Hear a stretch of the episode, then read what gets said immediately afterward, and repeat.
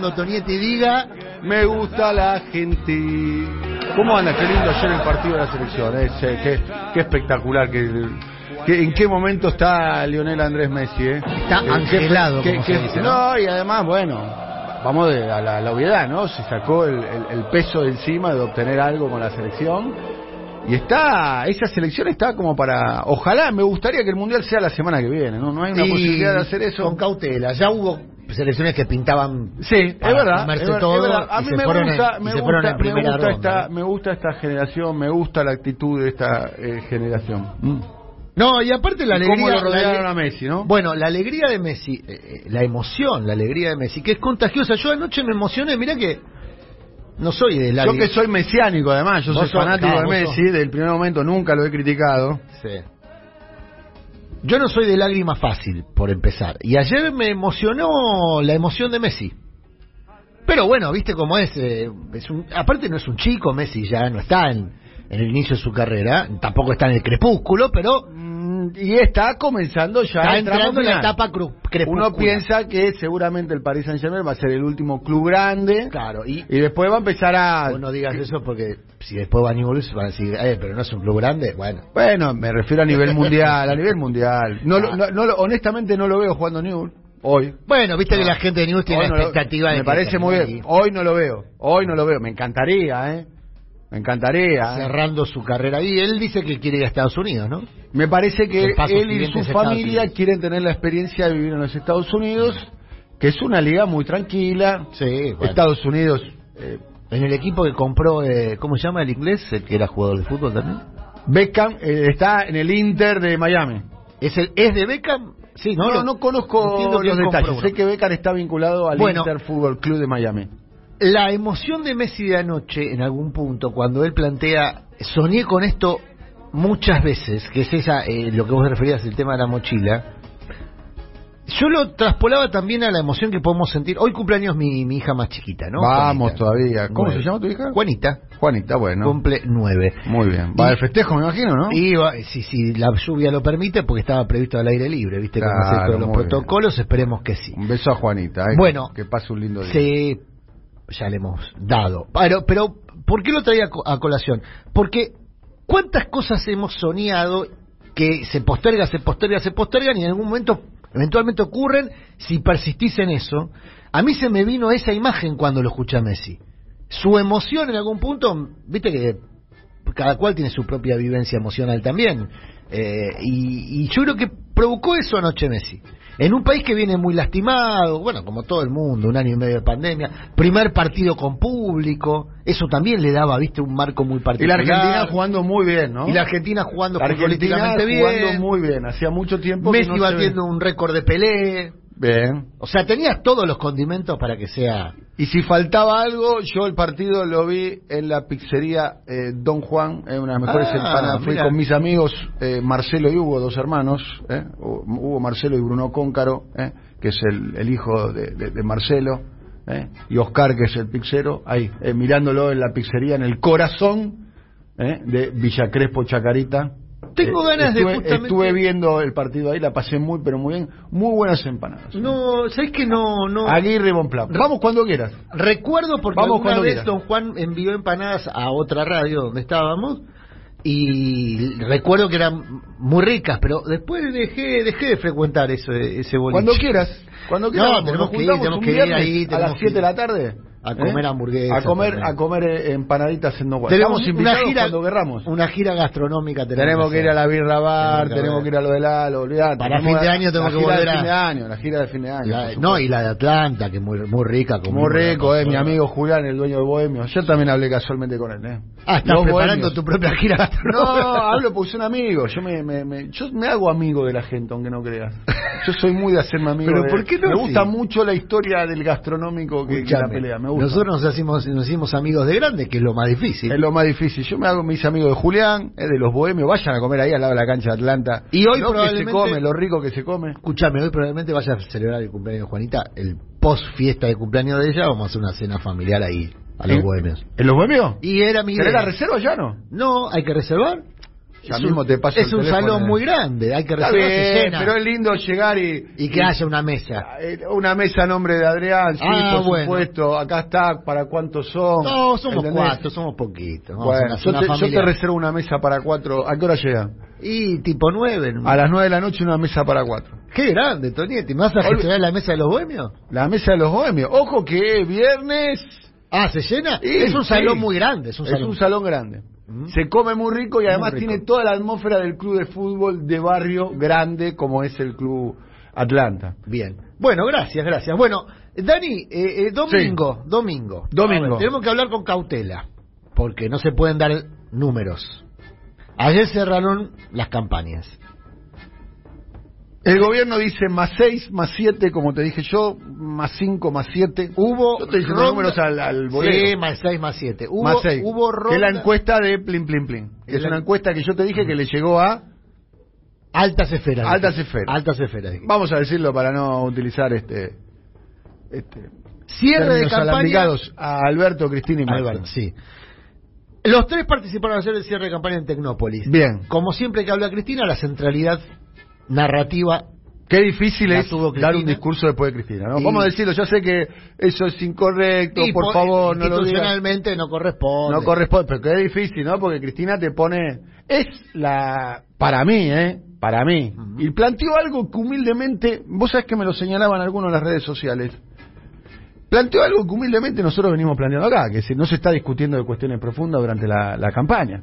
No, ella Y dijo... que son cuestiones menores. Sí, ella dijo, no hay profundidad en el debate porque la oposición no quiere, ¿no? Un poco adjudicó Sí, a eso. También es cierto que los candidatos de, Del oficialismo. del oficialismo también propusieron cuestiones frívolas, que para mí no me parece Yo- tampoco grave, como el garche, Sí, el sí, porro, Bueno, yo por Eh, eso hoy banqué la- el, el- el cierre de campaña. o el goce, ¿no? Bueno, el, el cierre de campaña de Cintia Fernández, no porque me guste a mí como propuesta electoral, ¿Cuál fue el cierre de campaña sí, espera, que, se, que, que salió que, que, paños menores a bailar paños menores? tango, La última vez que se dijo paños menores. 54, lo, lo busqué, lo googleé, en el año Claro, 54. lo dijo Mareco en el, en el 75 en Radio El Mundo.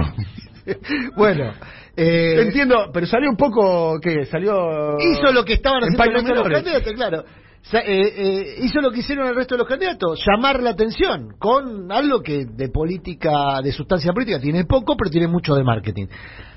Ayer Cristina aludió a eso, después atendió y- adentro y afuera, ¿eh? porque adentro también atendió. Viste que eh, No, ¿cuándo atendió adentro? hizo alguna alusión a gestionar es hacer, ¿A qué? gestionar es hacer. Ah, claro. Vi una frase que a mí me gustó mucho. que es una nueva una reversión de eh, funcionarios que no funcionan. igual te voy a decir una cosa. Cristina dice las cosas del otro día, vamos a ser honestos, no pasa nada porque Alberto hace lo que quiere. Acá el presidente es Alberto, no nos comamos la curva. No, claro, Ah, el cogobierno. No, porque acá hay una, acá hay una, una operación, gran operación, este, llamémoslo estética, ¿no? Sí. Si se me permite, este, que es como que Alberto hace lo que Cristina quiere. Falso de toda falsedad. Hay tensiones internas, consulta, pero Cristina dijo, funcionaron que no funcionaron y no se fue nadie. El único, la única que se fue fue Marcela Lozardo porque estaba agobiada ella. Pero si no hubiese estado agobiado, capaz que seguía. Después No, una gestión claro. eh, pésima la de Marcela Lozardo, ¿no? Pésima. Sobre un tema tan sensible como el tema de... Y no tuvo el highlight, por lo menos que tiene Soria, de haber descubierto el envío de armas a. o haber descubierto Claro. O formar parte de una querella importante. por En el un contexto en el cual Clarín va a poner al segundo ministro de la Corte, ¿no? Primero lo puso a Rosecra y ahora como sabe que no esa está... es la otra elección de septiembre, ¿no? Eh, eh, primero de octubre es la fecha. ¿Sabes que le pusieron fecha esta semana? Se me pasó el dato, te lo iba a dar el otro día. Primero de octubre. Primero de octubre, el mismo día que vence el mandato de Rosenberg, es el día que se va a hacer pública la elección del nuevo, del nuevo presidente de la Corte. No está claro que Rosenkrantz no sea candidato, ¿eh? Ah. A- eh, el tema es que tiene que tener los votos. tiene que tener Rosecra fue candidato con, con el voto de Hayton de Nolasco Sí. y con el voto eh, del propio Rosati. del propio Rosati. Rosati, Lo bueno de la Corte es que todos se desconfían con todos. bueno, eso. Eso es un tema, viste, como es, es- es el juego del hambre, viste. Sí, el juego del hambre dice- cobran un palo y medio, no pagan ganancia, ¿no? El juego del hambre figuradamente, ¿no? Rosati dice que su candidatura es una operación de Lorenzetti y de Clarín para desgastarlo. Se lo dijo esta semana a una persona, a un interlocutor político, que le preguntó, che, ¿estás con ganas? Sí que estás cerca de ser presidente. Y dice, no, no, eh, me están desgastando, me, me salieron a erosionar blandiendo mi candidatura antes de tiempo. Y dicen que, y dice Rosati, argumento, yo estoy haciendo una, una eh, estoy trasladando lo que el propio Rosati dijo, ¿eh? que es una operación de Lorenzetti y Clarín para desgastarlo. Que no es que Clarín lo apoya, sino que lo, lo está erosionando. Rosenkratz dijo. Costanzo dice algo importante, si te interesa saber. Costanzo dice que quiere ir a esa gira. a la gira, a la gastronómica, gira gastronómica con mi Eh, amigo personal Murano. Eh, ¿Cómo que no? Claro. Lo sumamos a Constanzo. Pero ¿eh? sin duda que sí. Parte, Bueno, perdón que te un interrumpí. gran conversador, Constanzo, seguramente. No, no, tuve todavía el gusto, salvo una vez una charla que tuvimos acá. Bueno, y después, ya te dije la fecha, los candidatos Rosati, Rosenkratz, obviamente Lorenzetti, que no aparece como candidato, pero eh, ganas no le faltan. Y la decisión que va a caer va a quedar en manos de dos personas, Jaiton Nolasco y Maqueda. Jaiton Nolasco floja de papeles, con un fallo de esta semana que prestale atención a este fallo, Daniel. La Cámara Federal resolvió que una jueza de 75 años se debía jubilar. Una jueza de 75 años que debía jubilarse porque así lo indica la norma, pero que argumentando que la ministra de la Corte, Jaiton de Nolasco, consiguió un amparo para seguir siendo ministra de la Corte, quiso permanecer en el cargo. Vergüenza, total. Bueno, la Cámara le dijo, no, no, usted se tiene que jubilar. Es la jueza favorita de Alberto, ¿eh? Hayton de Nolasco. ¿Es un mensaje a Hayton de Nolasco? Esto, porque hay una, ahora hay una jueza que no puede hacer lo que la ministra de la Corte puede hacer. Hay una jueza que se va a tener que jubilar cuando se quería quedar, y de Nolasco que por un amparo que presentó esa Mirá misma- cómo será el trabajo, el trabajo de juez, Sí. ¿eh? Con todos sus, entre comillas, beneficios, cierro comillas, que a los 75 años no quieren jubilarse. Bueno, Mirá claro. que además no es que se jubilan con la mínima, ¿eh? No. es que dicen, mirá, dejo de ser juez y paso de cobrar 700 lucas a cobrar 32. No, ¿Entendés? no. No, ¿eh? Justamente jubilarse tiene el beneficio del 80% móvil. Claro. O sea, se jubilan con... Pero no quieren poner el, der, el DERPO. No. Es... no, no. Nadie encara eso, ¿no? No. Es como... Bueno, a ver, esto que te digo de Hayton que pasó bajo radar esta semana, este fallo, en el gobierno, en el gobierno dicen, y si nos están dando un guiño para que avancemos con por lo menos la incorporación de un nuevo juez en la corte, no una reforma de la corte ni nada, por lo menos a, a- a- abrir Todos los una vacante, abrir una vacante y que esa vacante sea ocupada por un ministro o una ministra propuesta por el presidente. ¿Podrá darse este año? No. Ha- habrá que verlo. Sí, pero para eso necesitas dos tercios de la corte. no, ¿no? primero tenés que tiene que renunciar. Por eso, primero se tiene que dejar una vacante y dos, ter- y dos tercios de la, del Senado, ¿no? Y necesitas dos tercios del Senado. Bien, no tenés ninguna de las dos cosas. Por eso, muy probablemente. Y además quede- tampoco se generaron las condiciones políticas para. No, y probablemente quede la vacante. Y lo que va a expresarse este fin de semana es justamente un primer semblanteo de cómo va a quedar el Congreso. Este fin de semana no se va a definir, se va a definir en noviembre, pero vos vas a poder ver en función del resultado electoral más o menos cómo va a quedar la composición del Senado y la composición del diputado. Claro, estamos a siete diputados de ser Venezuela y estamos a siete diputados de que se apruebe eh, el despido. De, ¿No? ¿Estamos a eso o no? de que se apruebe el despido sin indemnización o, Claro. con, o con un fondo. El proyecto de Martín Lustó. Hay un proyecto, o sea. Es un proyecto, bueno, en línea con lo que planteó Caragosian, es un proyecto que eh, Caragosian lo llamó Mochila Argentina. Sí. El proyecto de Lustó tiene un nombre más elegante, es de, no sé, convergencia salarial, una cosa así. Básicamente es que el trabajador financia su propio despido, es un fondo de despido. Es muy gracioso porque el- el- entre los argumentos que tiene Lustó en su proyecto indica, por ejemplo, que este fondo puede servir para que una persona que enviuda de un trabajador cobre un dinero. Sí, se llama pensión. ya está previsto, ya, ya se cobra. Lo que pasa es que, claro, inventan todo un mecanismo de justificación para algo que en definitiva es eliminar las indemnizaciones. Y ojo, pues vos seguís muy bien la realidad de Brasil. En Brasil tiene media sanción un proyecto que arrancó discutiendo las indemnizaciones y hoy está prácticamente eliminando todos los derechos laborales. La ley de flexibilización laboral, que no sé cuánto tiempo tiene, ya tiene bastante Sí, tiempo. de la época de Getulio Vargas, ¿no? Es, No, no, pero este proyecto de flexibilización laboral Es más reciente, sí. eh, que tiene media sanción, creo que lo y- y empujó Bolsonaro apenas arrancó y quedó ahí, pero tiene media sanción. Es un proyecto que está en, en proceso, ¿eh? Y dentro del, del, del Congreso ya hay una cantidad de diputados que han firmado este proyecto, junto a Martín Lustó. Bueno, ¿por qué Juntos por el Cambio trae un tema de fondo y complicado electoralmente hablando como el fin de las indemnizaciones al final de la campaña? Cuando cualquier asesor de marketing le hubiese dicho a Larreta, a Santilli, che, no hablen del tema de indemnizaciones, eso espanta a los trabajadores, ¿no? Uno imagina. Porque temen perder muchos votos por derecha, Daniel. Ese es el dato para mí hoy más eh, impactante desde el punto de vista del proceso electoral. Que Juntos por el Cambio ve fuga de votos por derecha y que sale a conectar con ese votante proponiendo cosas que son de la agenda de mi ley. Por eso es que la reta... Para mí, eh, vamos a verlo el lunes. Sí. Sí, como dijera alguna vez en la etapa de la revista Crisis, Mm. la revista Crisis tuvo tres etapas, ahora está la etapa más, ahí, es- esta, esta es una tercera etapa, la actual Sí. revista Crisis, pero tuvo una segunda etapa eh, en la década del 80, eh, Sí. llegaba a, los 90, eh, que la dirigía Vicente Sintolema, donde hablaba sobre la izquierda, eh, sobre el crecimiento de la derecha, Sí. y decía gordura o hinchazón.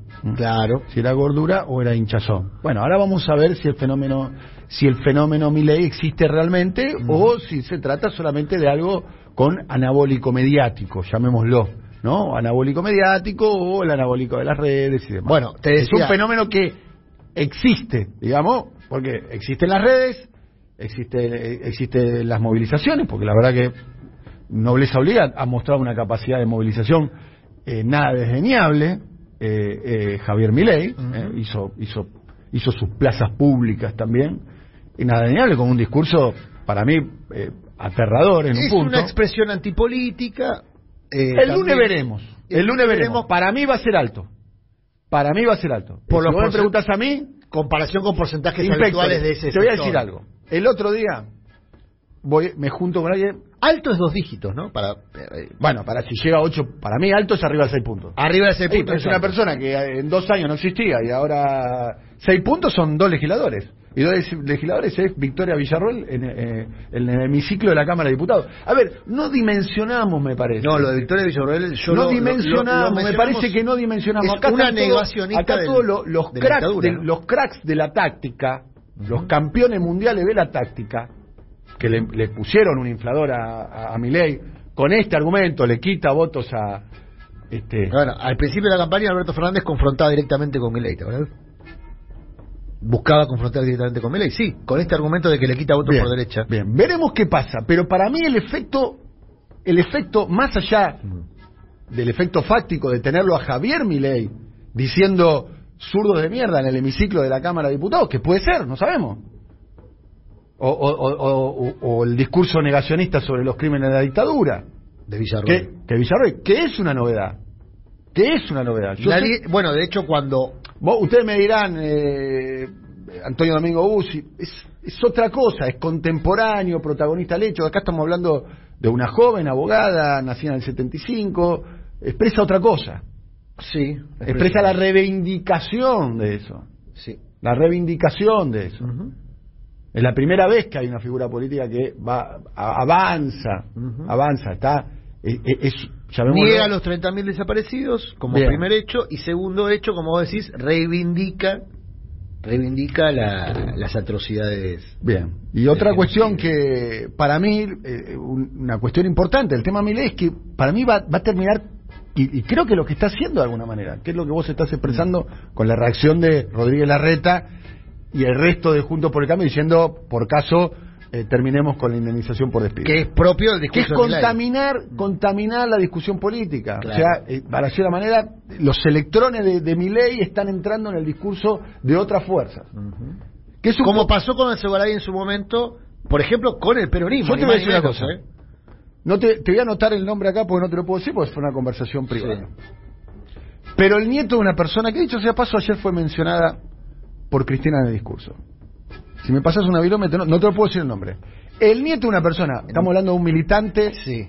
de un lo militante, de un militante de, de izquierda, Sí. histórico de los 70, Sí, de un tipo de- del campo nacional y popular, sí, que tiene un hijo que también es eh, de- eh, que- con el mismo recorrido. sí. Su nieto adolescente, preadolescente, yo no sé cuándo empieza la adolescencia y la preadolescencia, 13 años por ahí, no me acuerdo cuándo, 13 años, 14 años, siga mi ley.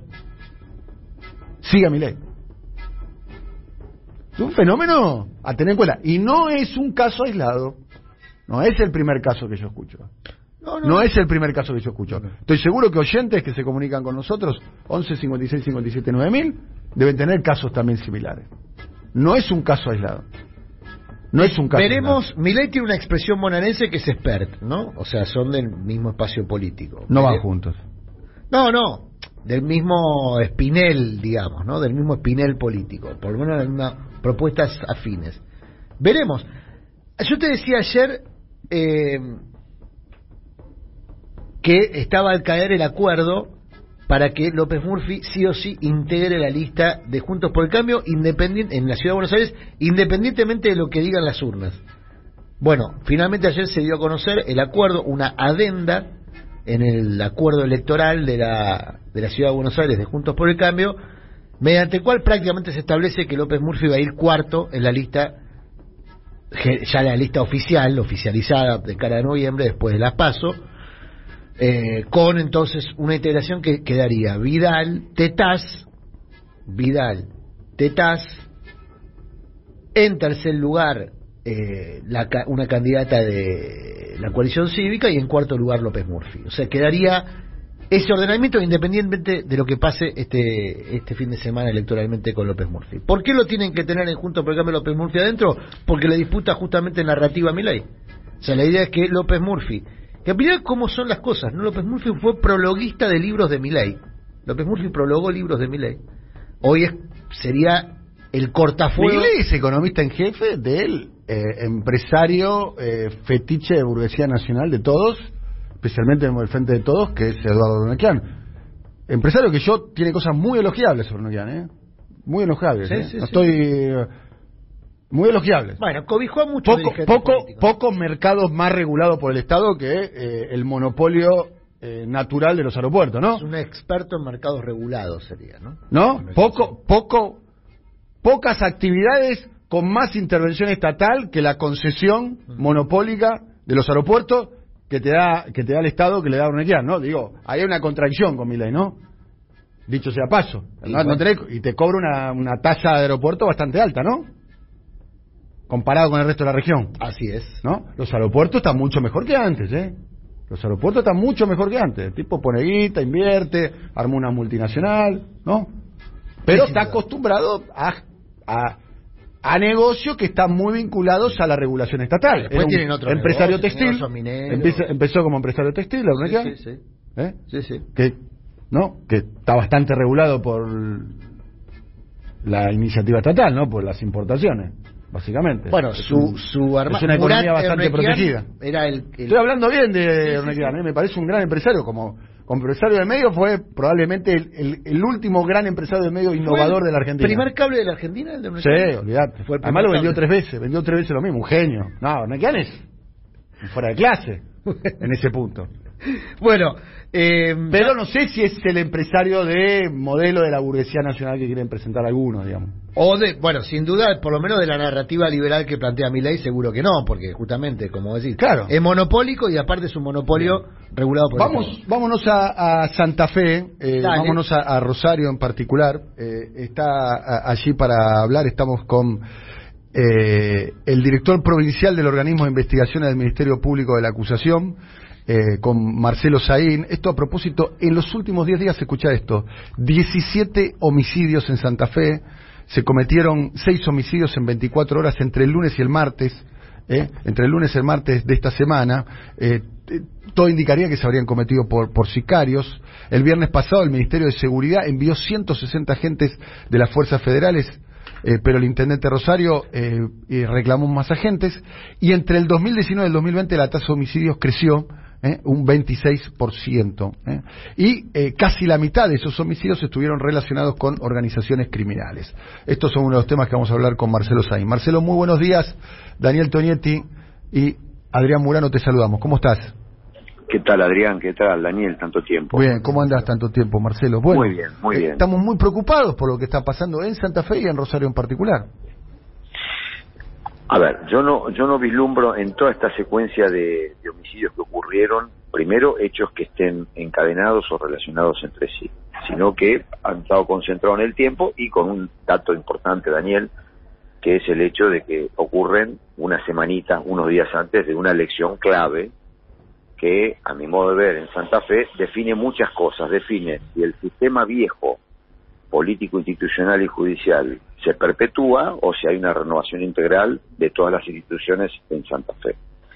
Eh, porque hay toda una, una, una saturación por parte de ciertos dirigentes jóvenes de todos los partidos que están cansados con todo ese bloque histórico de poder a nivel judicial, a nivel eh, político y a nivel este básicamente legislativo que han gobernado la provincia y que han estado detrás de la responsabilidad de todo este desmadre en materia de seguridad pública. La, policía de Santa Fe es una policía que tiene la matriz organizativa y doctrinal de la década del 50. O sea, eh, una provincia muy conservadora, muy poco abierta a los cambios institucionales. Se renovaron las policías en todos lados, menos en Santa Fe. Entonces hay que poner esto blanco sobre negro. Eh, y al mismo tiempo te digo que estos homicidios, yo no veo, no vislumbro hasta ahora ningún elemento que dé cuenta que son hechos eh, distintos de los que han ocurrido, más que la concentración del tiempo, digo, una semana antes de las elecciones. Eh, me da la impresión a mí que es lo mismo que ha venido pasando hasta ahora. Las tasas no son tan así.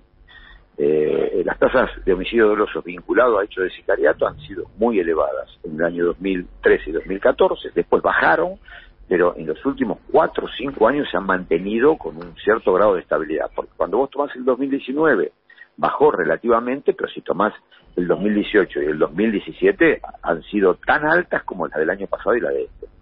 O sea que hay una continuidad del problema muy serio. que podemos también explicar por qué hay tantos hechos de sicariato hoy y tanta confrontación en los barrios.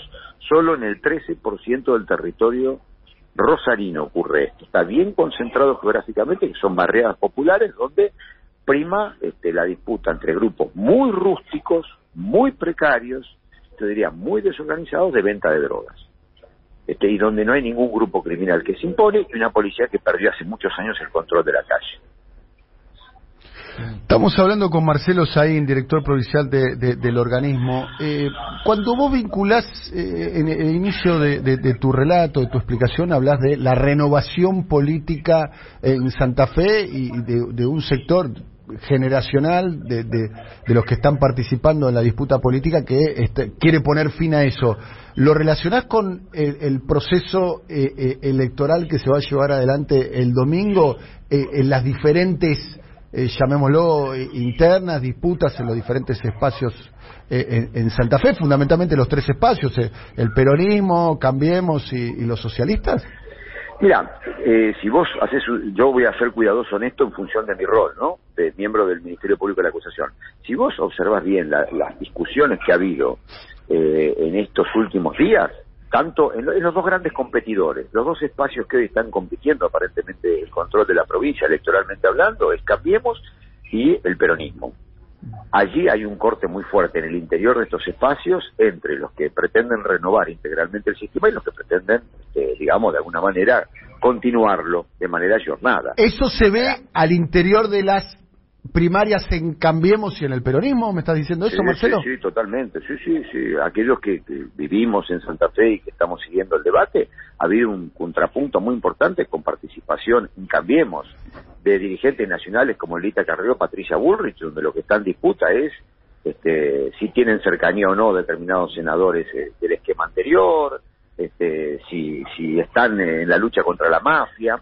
Hay un dirigente muy joven, un concejal muy interesante, eh, eh, Roy López Molina, de Cambiemos, concejal de Rosario, que él dice la línea que no hay que traspasar es la línea de la política con el delito.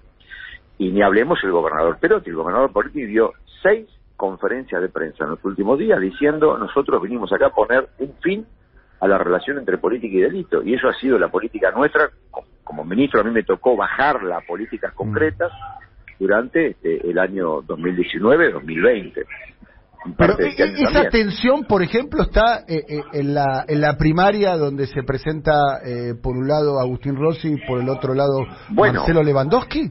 Bueno, uno, Marcelo Lewandowski, Omar Perotti, ese grupo está por la renovación del sistema institucional santafesino. Y lo han dicho abiertamente. El otro grupo tiene uno de, los, de las personas fundamentales, es el senador Traferri, que no se lo puede imputar como líder de una asociación ilícita y eh, responsable del lavado de dinero de la estructura criminal de juego clandestino más importante de la provincia porque tiene fueros. Eh, ¿De acuerdo? No, sí. estoy hablando, no estamos hablando, es el líder de la oposición peronista al actual gobierno, que está reprochado de delitos graves y que todo el tiempo está diciendo que yo arme una estructura de inteligencia ilegal que lo persigue a él. Yo soy, Daniel, ustedes no lo saben, pero para él soy el estiuso de, De Santa Fe.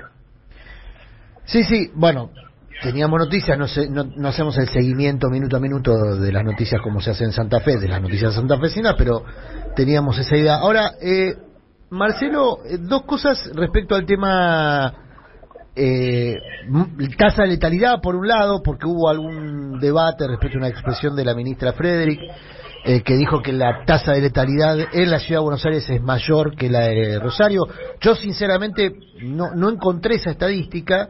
Entiendo que se refería a, a, la zona sur de la ciudad de Buenos Aires, después hizo una aclaración, pero eh, ¿hay algo ahí de cierto? ¿Vas a ver que después se hagan recortes específicos?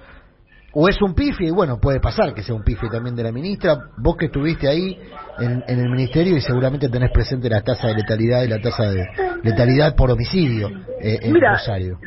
la, la información sobre, sobre tasas de homicidios dolosos es muy clara porque en general no hay cifra negra. Mm. digamos, se maneja cifra blanca, con lo cual Sí. eh, eh, claramente comparable hay un rango eh, comparativo de las últimas décadas, te diría. Eh, Rosario concentra una alta tasa de homicidio doloso, una de las más altas del país. Cuando vos esto lo ves después desagregado dentro de una ciudad, Mm. este, por región, ahí tenés niveles que pueden llegar a Centroamérica, para decirlo de alguna manera. Pero, y esto pasa también en la capital federal. El nivel de concentración de los homicidios dolosos en la capital federal no supera los, el 10% de su territorio. Algo parecido a lo que ocurre en Rosario. Rosario, el 13% del territorio es sede del 80% de los homicidios dolosos que están íntimamente vinculados al tema de conflictos de narcomenudeo. Bien, en ahora yo lo, digo, esto que vos decís es muy importante. Eh, yo lo que veo en, la- en la- en las estadísticas, como si son estadísticas blancas porque no, no se pueden ocultar, eh, o no se pueden, digamos, eh, evitar, son, son delitos que se judicializan, los homicidios, eh, yo veo cuatro veces más de homicidios de tasa de letalidad en, en Rosario que en la ciudad de Buenos Aires. Ahora, vos decís que en el sur de la ciudad las cifras son comparables. Y cuando vos comparás este, lo que es la Comuna 4, la Comuna 8 este, y los sectores de la 1114, históricamente concentran Bien. una alta tasa de homicidios dolosos. Pero, a ver, eso es una información que desde, la de, desde las estructuras gubernamentales vos tenés que tener en cuenta en función de la intervención preventiva o conjurativa. Y el otro tema, eh, Marcelo, relacionado a esto es la intervención federal. Eh, también que involucró un debate con la ministra. La ministra dijo que no va a enviar más fuerzas federales. ¿Son necesarias más fuerzas federales? ¿Es una política que no funcionó o no funcionó como se esperaba la intervención federal en Rosario? Mira, mi lectura es que no, la cantidad de personas desplegadas en el territorio, si no, no hay una estrategia conjunta con las fuerzas provinciales, no sirve de nada. Yo te cuento algo. La- la- el Ministerio Público de la Acusación Rosarino ha llevado adelante las investigaciones más importantes y desarticulado las organizaciones criminales más importantes que están en la cárcel, que hoy operan desde la cárcel. Son organizaciones narcos y sin embargo la justicia federal ha sido bastante poco activa al respecto, ha ido a la retranca de la justicia provincial y la justicia provincial desarticuló los bonos, desarticuló el clan Alvarado, no lo desarticuló, digamos, los metió preso. Claro, bueno, manera, desarticulados no, porque siguen, operando, claro, siguen operando siguen desde la operando, cárcel, ¿no? Reconvertido y gran parte de, de los problemas de la letalidad tienen que ver con eso, con que hoy los, los, los territorios son gerenciados con chicos soldaditos muy rústicos. El grupo que ayer fue imputado de matar a un testigo de riesgo como Argüelles eh, durante esta semana son personas de muy poca monta en el mundo criminal, pero extremadamente letales. Es decir, esto es un elemento importante. Esa, esa, esa, la situación institucional en Santa Fe está controlada. Entonces ahí vos podés poner, desplegar muchas, eh, muchas unidades dentro de la ciudad, pero si no está dentro de una estrategia conjunta y dentro del conocimiento que la provincia tiene sobre lo que ocurre, porque vos me preguntás a mí, yo dirijo el organismo de investigaciones, yo te puedo decir que pasa barrio por barrio. pero, pero minuto a minuto. Cada vez que hay un homicidio, nosotros a los minutos, a las horas, tenemos la información integral de todo. Ya tenemos el marco interpretativo, no necesitamos inteligencia del gobierno nacional, la tenemos nosotros, nosotros le tendríamos que brindar a ellos. Lo que falta es la integración conjunta al respecto, y esto es muy difícil, porque después empiezan todos los celos entre las fuerzas, y si no tenés una fuerte conducción política, digamos que lo siente a, las fuerzas eh, policiales, las fuerzas policiales se conducen solas o las conducís políticamente, y las conducís de dos maneras, o las liderás o las llevas a patadas en el culo.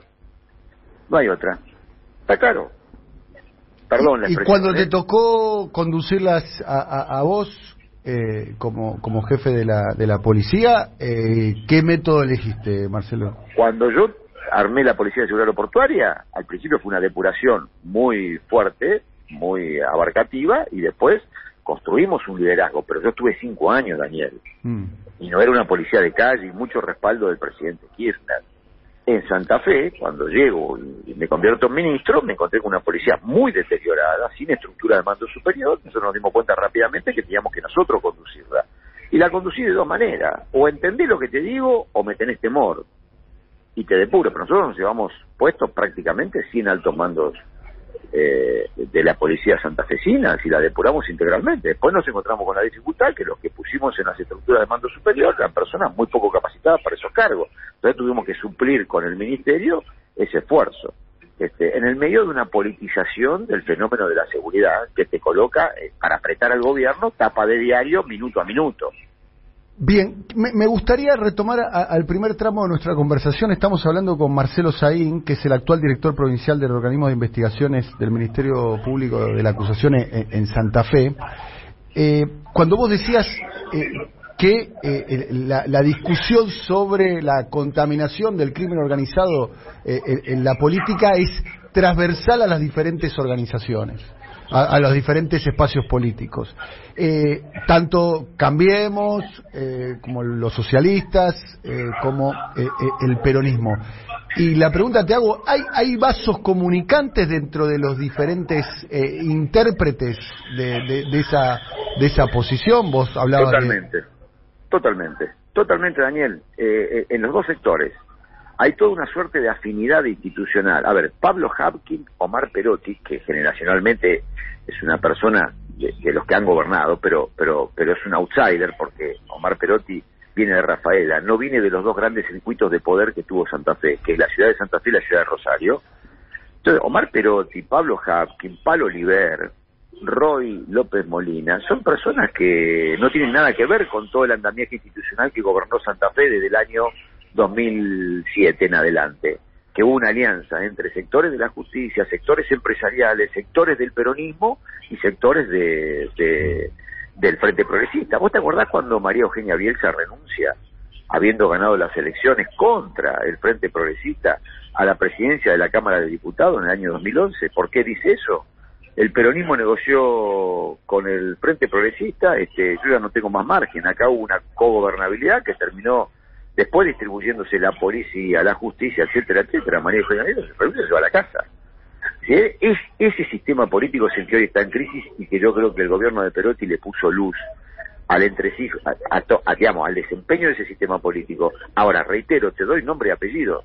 López Molina, este, eh, Hapkin, no forman parte de todo eso. Y la verdad que ellos son partidarios y lo han manifestado de distintas maneras de una renovación integral del sistema institucional. O sea que yo creo que esto efectivamente atraviesa todo el sistema de partidos en, en Santa Fe. Esta es mi interpretación. ¿Y la decisión de Cristina de apoyar fuertemente a, la lista? Está, está condicionada por eso.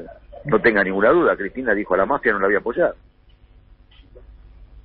a la mafia no la voy a apoyar. Eh, eh, claro, ese es el mensaje que yo interpreto de ella, cuando dijo, evidentemente...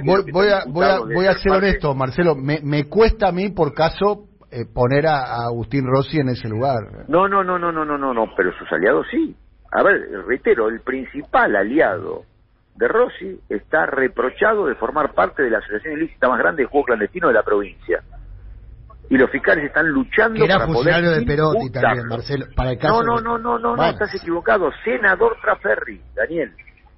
¿Qué funcionario de Perotti? Senador Traferri. Okay. Formó parte de la coalición oficial. Sí, era, era, aliado de Perotti en la, en, hasta que se, se, Pero por supuesto. Se el escándalo. Por eso, por eso.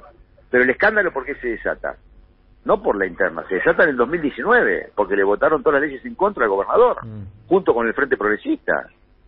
No, no, no. Acá la brecha no vino hace 20 días cuando se cerraron las listas. ¿eh? La brecha viene del 2019, cuando llegamos al gobierno. Le votan la, la ley de presupuesto por primera vez del año 83 en contra del gobernador entrante. No le dan la ley de emergencia pública, se la dan después reciben la pandemia, en una alianza con el Frente Progresista. No, no, no. Lo pretendieron este, apretar fuerte al gobernador Perotti. Ahí viene la brecha, ahí viene el conflicto. Quisieron manejar la estructura del Ministerio de Seguridad y no pudieron. Quisieron manejar las estructuras policiales y no pudieron. ¿Y, este, en qué lugar queda la, la ex jueza Alejandra Rodenas, actual vicegobernadora en el uso de licencia y candidata? Es una figura clave del senador Traferri. Lo fue eh, formando parte de la, de la coalición que llegó al, del centro del peronismo al, en el 2019 al gobierno y lo, lo es ahora. Estoy escribiendo la situación, ¿eh? no estoy no estoy evaluando si está bien, si está mal. Estoy escribiendo cómo son las cosas. Lo que pasa es que a los ojos, te lo digo yo que, que soy un bonaerense, a los ojos del AMBA cuesta mucho entender lo que ha pasado este último tiempo en Santa Fe. Cuesta mucho, pero el corte en, en la estructura de partido tiene que ver con renovación o continuidad de esto que estamos hablando. Marcelo, como siempre te agradecemos el contacto con nosotros, ¿eh? eh muchísimas gracias. Abrazo grande, Daniel, y abrazo grande al colega también. un abrazo muy grande, Marcelo. Marcelo Sain, ¿eh? Eh, un hombre importante, ¿no? En su momento fue diputado provincial de Nuevo Encuentro, el creador de la primera Fuerza de Seguridad en Democracia, la Policía, de, Seguridad, Aeroportuaria, sí. aeroportuaria, que es la primera fuerza de seguridad creada en democracia, eh, ocupó lugares importantes en diferentes áreas a lo largo de eh, su carrera política. Fue ni más ni menos que jefe de la policía. De, de, Santa Fe, eh, bueno, y ahora está ocupando otro cargo. Sí. Me parece que muy fuerte el testimonio. Bueno, a eso. A ver, no, estábamos todos acá mirándonos con Will, con, Silvio, con, con Martín, este, los integrantes del programa, nosotros. Muy fuerte el testimonio está diciendo que hay un acuerdo con el crimen organizado de diferentes sectores, de diferentes fuerzas políticas. Yo entendí eso, no sé qué entendieron ustedes. No, lo, que pasa es que no es una... A ver, para nosotros, que no, seguimos el minuto a minuto de la política santafesina, son palabras fuertes. Lamentablemente eh, eh, eh, se ha vuelto narrativa cotidiana esta terminología y este tipo de asociaciones. Lo que llama son alarmantes, ¿eh? El tema es que lo que llama 17 muertos en 10 días, ¿eh? Claro. Los números son alarmantes, ¿eh? El tema es que la acusación de Saín se da en el marco de una interna del peronismo, es decir, del oficialismo provincial y nacional. Eso es lo llamativo. Acá estamos hablando de que un ex ministro de Seguridad de la provincia y actual funcionario del gobierno de la provincia acusa a un ex ministro de la Nación de estar haciendo una alianza con la mafia narco. O sea, eh, eh, el nivel de gravedad de esa definición quizás se diluye por la terminología que se suele usar o se está usando. Para mí dice algo mucho más profundo de eso. No, está bien, pero para mí dice algo mucho más profundo de eso. A ver, para mí, por eso yo insistí, en mi opinión, esta es mi interpretación, en mi interpretación, de que al interior de las diferentes fuerzas se, plantea esa tensión. Ahí me parece que está la novedad. Pero él se lo ponía, se lo ocultaba al oponente. pero ahí está la novedad. Interno, Daniel. Yo, ahí está la novedad. Está claro, está claro, está claro, está claro. Y yo lo que, pero, la novedad es que dice, ojo que lo que está pasando dentro del peronismo santafesino pasa en Cambiemos también. Bueno, claro. De hecho, Lozada... Bueno, ahí hay una novedad, ¿eh? Lozada acusa al macrismo provincial, Lozada, que es la excomunicadora o la, periodista, periodista. de América, eh, acusa lo mismo al macrismo con videos que circulan por WhatsApp. Eh, por eso digo que la interna santafesina está muy picante. Muy picante para el peronismo, muy picante para Juntos por el Cambio. El tema es que en el peronismo estamos hablando del peronismo que gobierna la provincia y la nación. Y ahí hay una situación bastante particular que es poco habitual para una elección de medio término, además. Con estas características. Hablando de Por eso nosotros no nos equivocamos diciendo, ojo lo que pasa en Santa Fe. No, no, ¿Te claro. acordás que cuando se cerraron las pasas nosotros dijimos, hay tres distritos que me parece que son sintomáticos de varias cuestiones? Santa dijimos Fe. Santa Fe, Hurlingham, Hurlingham se arregló, ¿eh? por suerte, Sí. ¿eh? puso la puso la cabeza Juanchi en una bañadera llena de, de hielo, Bueno, no. el- Cobró también. cobró lo que llegó al mismo lugar Que que iba- iba a llegar, que ser ministro de Desarrollo Social, pero Pero- con el auto todo chocado. Bueno, ¿y cuál es el En vez de llegar con el auto impecable, todo lavadito, todo bien. ¿Cuál es Porque la verdad que Sí, sí, llegó al mismo lugar. al mismo lugar, con, ¿Cuál es el que hay gente que pasa. ¿Cuál es el y el tercer- tercero para mí es Lanús. Bueno, ahí, ahí quería llegar. El tercero Lanús, porque Lanús está expresando algo ahí, las tensiones internas, ¿no? ¿Eh? Está, eh, bueno, Massa, eh, Insaurralde y demás. Eh, después está el movimiento Evita, Sí, que está muy activo eh, panfleteando ¿en dónde? en Lanús. El Lanús tiene muchos recursos el movimiento Evita y tiene mucha... Gran es que los panfletos del movimiento Evita no, no refieren al movimiento Evita, refieren a otro a, a- a otro a un oponente. Bueno, yo, eh, por las calles, las, las paredes de Lanús están muy pintadas por el, por el, No, no, por por eso. Valladares que eh, te diría Está que están muy pintadas. Está la publicidad de Valladares y después hay panfletos que están circulando en Lanús eh, sobre oponentes que son panfletos que le adjudican a Levita, ¿no? O sea, está picante la interna. Con panfleto, panfleto barra carpeta. Yo digamos. creo, creo que esa, eh, eh, eh, todas esas tensiones habrá que administrarlas según el resultado del próximo Eso domingo. sí se defiende este domingo. Por Pero eso este domingo hay tensiones nacionales. Sí, sí, a sí. las tensiones nacionales. Sí, sí. Ayer yo te dije que si yo fuese un jugador y está el scrum Sí. de jugadores frente, viste, ahí frente a la ruleta, Sí. viste que se junta, viste, si a determinada hora y demás. ¿Eh? No donde juegan los grandes jugadores, donde juega yo el chiquitaje, yo soy el chiquitaje. No, no sé. Bien, Bueno. donde están, no, no están los grandes jugadores, ¿no? La- las mesas aparte. Ahí, ahí el scrum, yo, y si la ruleta en vez de número tuviese nombres, Sí. y ayer yo te dije Sí, un sí, nombre, tirás- Martín Insaurralde. Anótalo vos, como quien tira, como quien arroja una mone- una, una botella No, no, está bien, está bien. Siempre, siempre lo tenemos anotado. No, no, no, no. Aparte son- anotado Insaurralde. Sí. Ojo, I- I- Insaurralde, eh, eh, como le dijo Carlos Bianchi, ¿cómo se dijo, cómo se llama el jugador ese, el rifle Pandolfi? Sí. Eh, le, dijo, claro, le dijo, ¿querés entrar eh, en Vélez, no? En Sí. Vélez o en Bo- no en Boca. Cuando Pandolfi y el rifle jugaban en Boca. ¿Qué dijo? ¿Querés entrar o no querés entrar?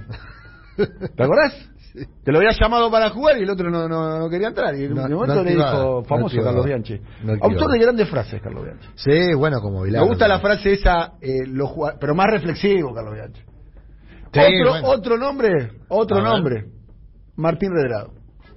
Yo tiro las fichas. Cae ping Lo Martín redrado lo comentamos acá, hay quien lo propicia para un super gabinete. Bueno, una no podemos no podemos dar Me dice acá Augusto Costazo que fue en Vélez. lo de Pandolfi. Bueno, Fue en Vélez. ¿Querés jugar o no querés jugar? Fue en Vélez, fue en Vélez. Gran, gran autor de muchas frases, Carlos Bianchi. Por ejemplo, la frase, eh, los jugadores se ponen y se sacan solos. Por ejemplo. muy bien. Lo de Redrado, hablando de gente que se pone y se saca solo, Redrado es un experto en eso, ¿viste?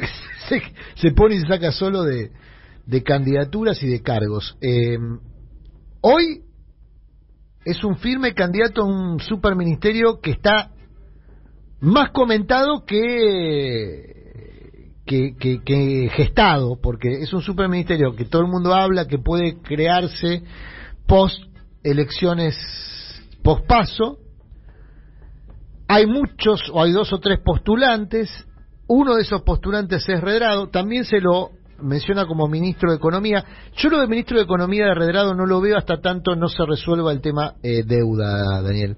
Tiene muy, muy, muy adelantada la negociación Guzmán y te diría que es su principal sustento político. Que no digo que sin él la ¿El negociación. se secretario de cae. Hacienda? No, no es secretario de Hacienda, es ministro de Economía. Ministro de Economía. ¿Quién es el secretario de Hacienda de la Argentina? Averiguá vos que sos periodista. No lo tengo ¿En serio? presente. No, no. ¿Quién es el secretario de Hacienda de la Argentina? hubo un cambio hace poco por, por Me razones parece que renunció y no pusieron a nadie. No, sí, Dijeron, sí. no, ¿para qué vamos a poner si ya tenemos el mejor? No, no, no. no ¿En serio? Averiguá vos, acá el periodista sos vos, che. Ahora te digo, porque renunció hace poco, es verdad, pero por cuestiones personales. Terminó siendo músico Pandolfi, rifle Pandolfi. Yo jugué al fútbol con el rifle Pandolfi. Eh, nos pegó un baile tremendo. Olvídate. Sí, el chabón claro. quebraba la cadera y nosotros no- nos caíamos así, en rol nos caíamos además. No, no, tremendo, tremendo. No se puede jugar al fútbol con profesionales, Adrián. Yo jugué al fútbol con profesionales. Este, no se puede, ¿eh? El secretario es otra cosa. ¿Te sentí, viste, cuando los adultos jugamos al fútbol con los niños? Sí. ¿Viste? Yo cuando juego al fútbol con mi hijo me pasa eso, ¿viste? Viste que le tiro caños, me salen todas, bueno, igual. Raúl Rigo es el secretario de Hacienda. ¿Estás seguro? Sí. Ah, ¿Por qué? ¿está bien? No, pero bueno, entiendo lo que vos mencionás. Ayer el Fondo Monetario emitió un comunicado. ¿El que bueno fue- o el malo? No, no. Escuchá, escuchá, bueno o el malo? escuchá y, y vos sacás tu propia conclusión si es bueno o es malo. Ah, es bueno, ahora es bueno, era malo emitió con un Macri, ahora el comunicado, fondo es así. emitió un comunicado que dice, ayer, y fue celebrado en el Ministerio de Economía, donde reconoce que debe actuar con mayor sensibilidad con los efectos sociales que provocan sus recetas. Lo dijo así, ¿eh? El Fondo Monetario. ¿Querés que te lea el textual? Porque yo sé que vos no confías mucho en mi, en mi palabra. Yo Entonces- confío plenamente en vos, pero vos no sabés lo, lo que voy te a quiero. voy a, la- a las pruebas, mira. ¿Eh? Voy a las pruebas, a las pruebas me remito. Es un comunicado en el marco de un programa que ayer lanzó el Fondo Monetario.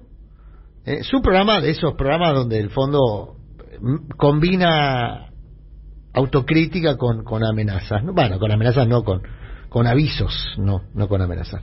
Bueno, dice, el fondo tiene que ser, debemos ser, estoy haciendo una traducción simultánea, debemos ser conscientes de los efectos sociales más sensibles, no conscientes, más sensibles con el impacto de nuestras recetas, más sensibles y realistas a los aspectos sociales de nuestras recetas. Esto que se da en el marco, esto es un informe de la Oficina de Evaluación Independiente, la OEI, del Fondo Monetario. ¿Por qué fue celebrado en el Gobierno Nacional o en el Ministerio de Economía?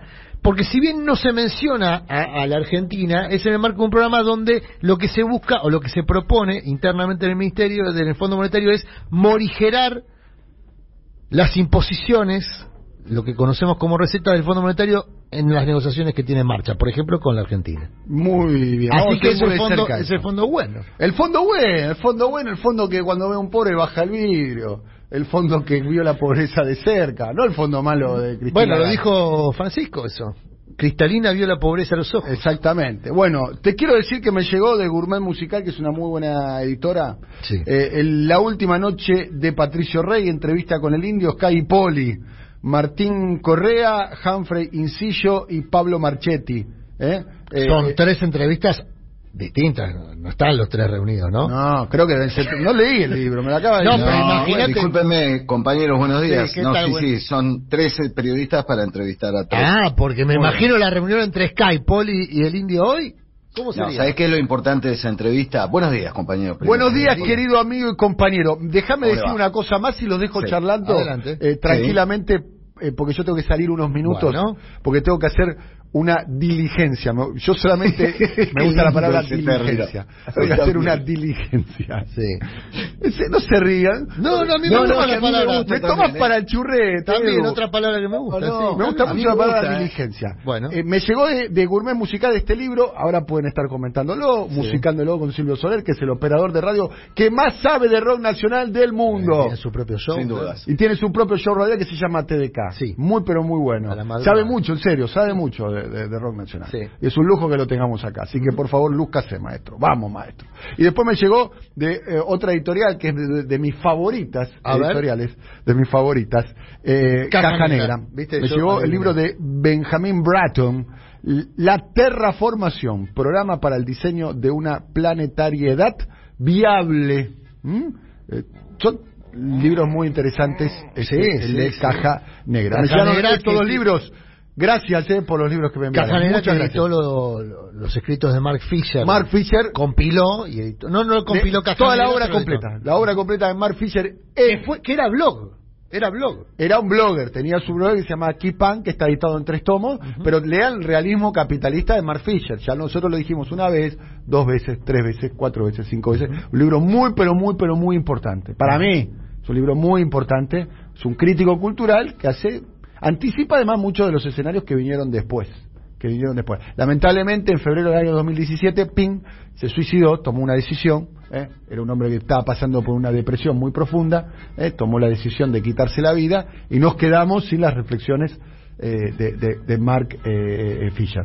No es un hombre muy optimista, hay que decirlo, ¿no? No, ya anticipaba un poco. No era muy optimista, sus escritos no es muy optimista. sí, no es Naomi Klein, porque Naomi Klein plantea un poco la asfixia del momento actual, ¿no? La cancelación de la política, la cancelación Naomi del futuro. Klein que va más o menos por el mismo lado, pero es optimista. A diferencia de Fisher, que no lo es. Muy, muy bien. En minutos retomo, voy a hacer la diligencia que tengo que hacer y en minutos retomo.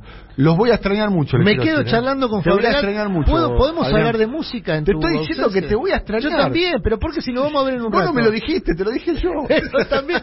Pero si no vamos a ver en un rato. Vos también te voy a extrañar, Eduardo. Yo también te quiero mucho, Dani. ¿En serio? Y no es ironía. Yo también te quiero mucho. Ayer lo llamé a Eduardo, le, le, lo llamé y le digo, eh, Edu, eh, te tengo que cuidar, son mi amigo. Escúchame, yo te estoy protegiendo dos alfajores desde hace una semana. Mirá si no te voy a... Yo los alfajores no los vi. ¿eh? Y no los viste porque no, ¿eh? sabía que venías. Yo A mí esto es esto es la promesa de que pero, eh, pero... los salarios le van a ganar la inflación. ¿eh? Te digo, ¿sabes lo, que fue, ¿sabés lo que fue llevarme esos dos alfajores de esta mesa? Con Fabregat, con el profe Benesque y todos que estaban acechando. De Fabregat eh, creo, no, no, Fabregat no creo, pero Vinieski sí, Vinieski te claramente ve dos alfajores y... Estaba, estaban, estaban todos, hasta que el, alfajor marida muy bien con el producto típico agropecuario del profesor claro, y ese famoso. Muy bien, bueno muchachos, los voy a extrañar mucho, en serio, ¿eh? Gracias por su razón. No, nos vemos el lunes, entonces nosotros directamente. Sí, sí, ya, el lunes nos vemos con todo. Nos vemos con el resultado puesto. Con el resultado puesto. Bueno, que lo único que se ha puesto es el y no, no, claro. que esperemos, ¿no? Sí, sí yo estoy, voto lista completa, hago todo lo que me digan, ¿eh? Por favor, ¿eh? Ya más no puedo hacer, no me pidan más, ¿eh? No me pidan más. El lunes lo paseo a Dylan, me dicen a la hora que voy, hablo con Vito Abuelo, digo, ¿eh? ¿En serio, Julio? ¿A qué hora tengo que ir a pasar a Dylan? Venite a las dos y media. Dos y, veinticinco estoy golpeando olivos, ¿eh? Voy. Gran banda, Vito Abuelo, ¿eh? Me gusta. Vito Abuelo, ¿eh? Sí, Vito Abuelo. Bueno, eh, me voy porque estoy a punto de decir algo que no tengo que decir. Chao. Vaya a hacer la diligencia, ahí en un ratito vuelve Tonietti. Aparte hoy hay conversatorio. Atención que hoy, como todos los viernes, es un día de superacción en, en la versión clásica de Siempre Soy. Faltan ocho minutos para terminar la transición. Amigo Fabregal, retomamos esto del libro que recién comentaba Dani, porque hay muchos fans. El libro se llama la última noche de Patricio Rey. ¿eh? Exactamente. Y, hay muchos fans de, Los Redondos, del Indio, entre nuestro público. Yo preguntaba, ¿cómo sería una ucronía, no? ¿Cómo sería una reunión hoy de Poli, de Sky y del Indio? ¿Es una reunión posible? No, es imposible. Es, imposible. Imposible. imposible ¿no? Quedaron muchos, muchos trapitos sin lavar ahí. Sí, sí, no, no, no, no es fácil.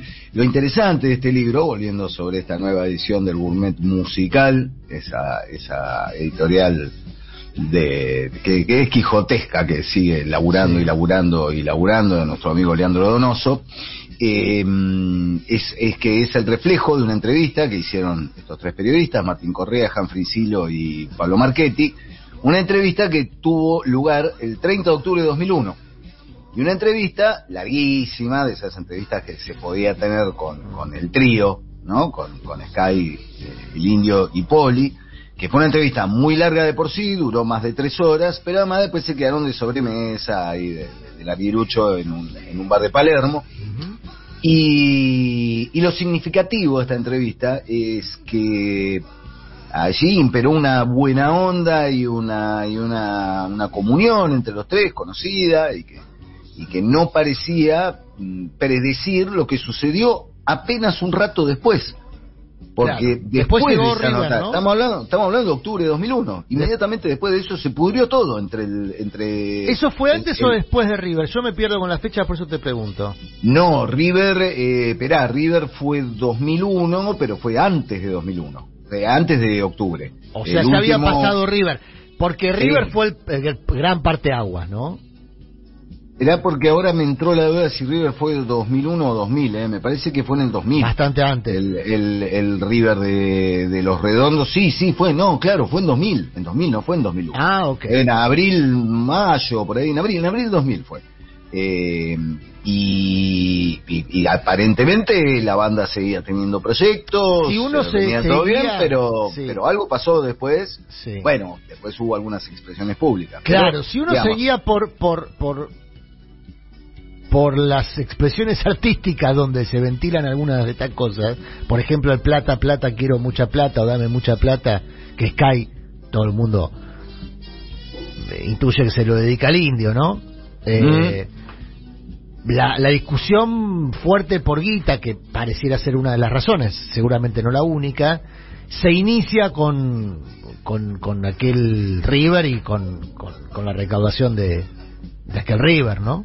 Sí, no, y además hubo una, y esto hablaron públicamente, habló el indio públicamente, del material audiovisual de los, de los redondos, estamos hablando de un tesoro. Claro, después... Eh, no el tesoro de los inocentes, el tesoro de los redondos, ¿no? El material audiovisual, todo lo grabado, filmado, registrado por la misma banda, eh, es, es algo que el indio reclamaba y que, lo- esto no, no, no estoy haciendo ningún tipo de, de gran revelación ni, ni, ni- ni chismorreo, sino que el mismo indio dijo que le había solicitado a, a Sky y a Poli ese material y que le dieron demasiadas largas al asunto y no, no se lo querían dar, entonces que ahí se inició este, el, el- el conflicto final. De todos modos, bueno, una historia muy larga, ¿no? Sí, Para- no es fácil, no es muy fácil larga, mantener una banda por tantos años No, y con tantas presiones a las que estuvo sometida eh, a- a- Patricio Rey, ¿no? La, la mejor La- banda de la historia, que vamos a coincidir o no, para mí es The Beatles, duró menos. Sí, claro. Digamos, No, sí, duró no, menos. no. No, eh, Está acá el profesor Vinieski que quiere hacer su aporte también historiográfico. Pero por supuesto. Buenos días, profe, ¿cómo andamos? Buenos días, ¿cómo van, Está, compañeros? Muy bien. Algo para aportar sobre esta historia. No, pero no me gustó la frase de que es la mejor banda de la historia, los Beatles. ¿No te gustó? ¿No coincidís con eso? Te podés retirar, profe. Pero como no tengo absolutamente ningún argumento sustentable, solamente digo mi opinión y me voy, chau. No, pero bueno, yo, yo tengo un argumento de que inventaron todo lo que sonó después. Eh, y, e inventaron formatos, inventaron el videoclip, inventaron Claro. el usar el estudio como otro instrumento creativo, nada, inventaron recursos, pero pero sí, es opinable, las cuestiones de gustos son siempre opinables. ¿Viste cuando Está dicen claro que que sobre los gustos no son hay... inevitables. ¿Viste cuando dicen que sobre gusto no hay nada escrito? Hay un montón escritos. So- sobre gusto es lo único que se escribe. claro. Se ha escrito demasiado sobre gustos. te Bueno, diría. cuestión entonces que este libro recoge los tiempos felices, el último momento feliz, digamos. de- La última, una, una, una entrevista que hicieron para la revista La García, ¿te acordás de La García? Una revista muy exitosa, eh, muy popular, y para la cual hicieron esta, larga entrevista que ahora se condensa, o mejor dicho, se amplía en formato de libro del gourmet eh, musical. Eh, hablando de revistas de rock, porque eh, fue un género que en algún momento tuvo mucha expansión, hoy no, no está, creo que la Rolling Stone debe ser la única revista de rock, o por lo menos que no es solo de rock, ¿no? Es, No, no, eh, revista de rock estábamos hablando.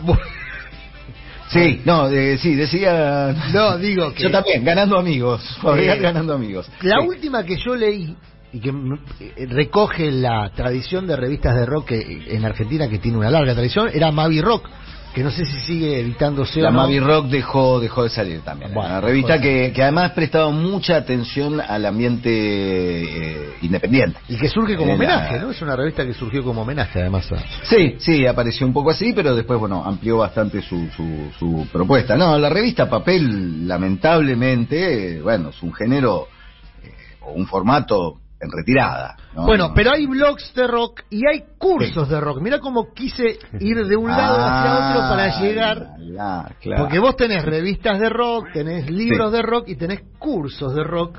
Como Claro. el que va a, a, a- Pase gol, eso yo lo llamo pase a emprender eh, el compañero y amigo Eduardo Fabregat. Un centro de Montiel me tiró. Exacto. este, él no va a estar de acuerdo con el jugador elegido, pero bueno, un centro de Barros Esqueloto, ponele. No, me da igual. Barros Esqueloto recibía los centros. Bueno, no importa. cada vez más ecuménico. Eh, Estoy como, como Messi, me emociono con el fútbol, Claro. con, con, con el fútbol mismo. Exactamente. Bueno, sí, este, yendo, yendo, sí, ya que estamos, ya que me tiras el centro, no puedo sino empujarla. Estoy, sí, empezando un nuevo taller, quedó, salió muy lindo, quedó muy contenta la gente con el taller de musicalización, pero, pero ahora estoy arrancando un, un taller llamado Los 80 Rock del País en Llamas, en el cual voy a enlazar historia de la Argentina, historia social, política y económica de la Argentina, y cómo todo eso se entrelazó con la historia del, del rock de una década que, que, te llama mucho a la idealización. Viste que dice, los 80, oh, los 80. ¿no? Y que a esta altura medio que, que hasta te provoca esa cosa medio reaccionaria de, no, ya como en los 80 no habrá nada. Eh, y en los 80 pasaron un montón de cosas, y ni siquiera fue una década completa, es la década que no fue en realidad. Eh, así que mm, eso, la idea es un poco eh, recorrer historia argentina, recorrer historia del rock en la Argentina, todo lo que fue sucediendo enlazando una cosa y otra, divertirse, escuchar música, este, fundamentar algunas teorías, algunas trasnochadas, otras no tanto, para lo cual el público oyente se puede informar enviando un mail a el taller de sonidos. El taller de sonidos arroba gmail.com. Los oyentes de este programa obviamente tendrán una atención al respecto. Bueno, vamos a ir cerrando este momento, no sin antes hacer lo que hace habitualmente Tonite, que es pedirle las ventas a los camaradas columnistas. Está muy bien. Compañero Vinieski. Bueno, mañana es una efeméride hipercargada. Recuerden que es el 11 de septiembre, se cumplen 20 años de la caída de las Torres Gemelas, que no se cayeron solas. No, no. claro. No, las ayudaron un poquito, ¿no? Sí. Además, es un aniversario del golpe de Estado que protagoniza Pinochet, no contra Salvador Allende, sino contra el pueblo chileno. Uh -huh. Pero también se conmemora un aniversario de la muerte de Domingo Faustino Sarmiento y voy a encarar esa columna, la muerte, el Día del Maestro, desde la vejez de Sarmiento, es decir, cuando ya estaba completamente decepcionado con el rumbo que había tomado la Argentina. Vamos a hablar de eso. Muy bien, Sarmiento que es un, eh, ¿cómo se llama? Un prócer devenido en categoría polémico o no? Es polémico, pero es indescartable. No, no, puesto que no, no, no, no es descartable, pero lo que digo es, eh, no era, era indiscutido y de repente con una ola revisionista a principios de este siglo, no, no es que no hubo revisionismo antes, pero hubo una ola revisionista a principios de este siglo, entró en categoría de, de, de, de héroe polémico de la patria. Sí, yo, yo te lo haría Capicúa. Era polémico mientras vivía porque, entre otras cosas, le cortaba cabezas a los gauchos. Era polémico. Pero luego, después fue después fue sacralizado. Sacralizado, por, por la historia mitrista. Y gloria luego, y olor. La, gloria y olor. Y después, por supuesto, se empezó a citar toda la obra de Sarmiento, que no sería jamás unánime si leyeran todo lo que escribió. Era un hombre que no nació ni vivió para ser unánime. Vos sabés que cuando se dio el debate sobre la docente, la docente adoctrinadora, adoctrinadora que más allá de sus formas y demás, que obviamente son llaman la atención, digamos, porque aparte le está hablando a chicos, yo me puse en el lugar de padre de un chico que estaba siendo reprendido de ese modo y probablemente mi reacción no hubiese sido la de un este analista político. Yo, yo la rebanqué a la docente. Bueno, por eso, por eso. Todo, pero pero hay pero más allá, más allá de la cuestión actitudinal, el debate de fondo era si las aulas son un ámbito de adoctrinamiento político o no. Cuando en realidad hay generaciones, generaciones, generaciones de argentinos que fueron adoctrinados en las aulas para tener determinada cosmovisión. Que son, que son bueno, adoctrinados. Y, y, que hoy yo creo que menos, por lo menos, porque se permite más el debate. Sí. Eh, yo tengo, digo, siempre cuento, tengo un hijo de 20 años, entró a la facultad ahora, pero viene de cursar todo el secundario en una escuela pública de la ciudad de Buenos Aires. ¿no? Ese, ese es el recorte. Donde había mucho debate, alumno-docente, respecto a incluso la currícula. ¿Qué es lo que se está eh, eh, transmitiendo en esa currícula? Involucra, por ejemplo, miradas de género.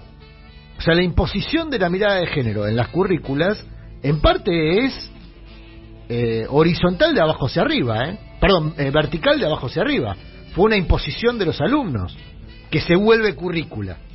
¿No? O sea, sí. hay mucho más debate que lo que había en mi época. En mi época no había debate. Ah. Había que leer el Facundo y había que leer el Facundo, punto. Bueno, yo, yo, fui testigo, yo fui testigo, me hace acordar a un programa de televisión. Yo fui testigo cuando en la facultad empiezan a nacer las cátedras y los estudios de género. Antes no existía eso. Y además, déjame decir algo que es, uno puede adoctrinar con lo que dice o puede adoctrinar con lo que calla. Y en gran medida, qué linda frase que dije, y en gran medida, este, se adoctrina con lo que se calla. Por ejemplo, Claro, claro. cuando se habla de Sarmiento no se dicen muchas cosas, para bien y para mal. Y acá Willy me hace unos gestos que yo ya empiezo a tener miedo. Vamos, vamos yendo, vamos yendo. Bueno, Fabregat, dejo el tranvía en sus manos. ¿eh? Está muy bien, haremos Y- lo que podamos. Y nos escuchamos y nos vemos el lunes. El lunes decíamos, con los resultados con puestos. los resultados o, puestos. O, o simplemente puestos. No esperen mucho de mí, ¿eh? No esperen mucho de mí. Voy a acostarme muy tarde. Tenemos, obviamente, cierre Claro, en la redacción. Y, y se espera que sea un cierre tarde. Y seguir Para el vos el domingo, para vos el domingo como, como para mí cuando vienen los Stones, ponele. Y es como, de- para de lo que hacemos... tener a morir. Claro, periodismo político es como cubrir un mundial. Poner, Claro, Es tu temporada alta. Temporada alta, el cuerpo lo sabe, hay que decir, el cuerpo lo sabe, y el lunes probablemente vengamos, no digo que sin dormir, pero con muy poco sueño, que no sé qué es peor. Te diría. Así que no Sí. esperen mucho, ¿eh? Pero bueno. Eh, Bueno, que te sea leve, este, Adrián. Y además es, es- es interesante, está Eh, bueno. supuesto. te despierta la adrenalina. no deja de ser una elección de juguete, lo cual Sí. también es un poco... Sí. De juguete digo Claro. porque no define lo que se define. es como un, entre- es como un partido preliminar. Pero se definen cosas igual, ¿eh? Se definen cosas y todo eso estará, estará el lunes en nuestros comentarios. Abrazo grande.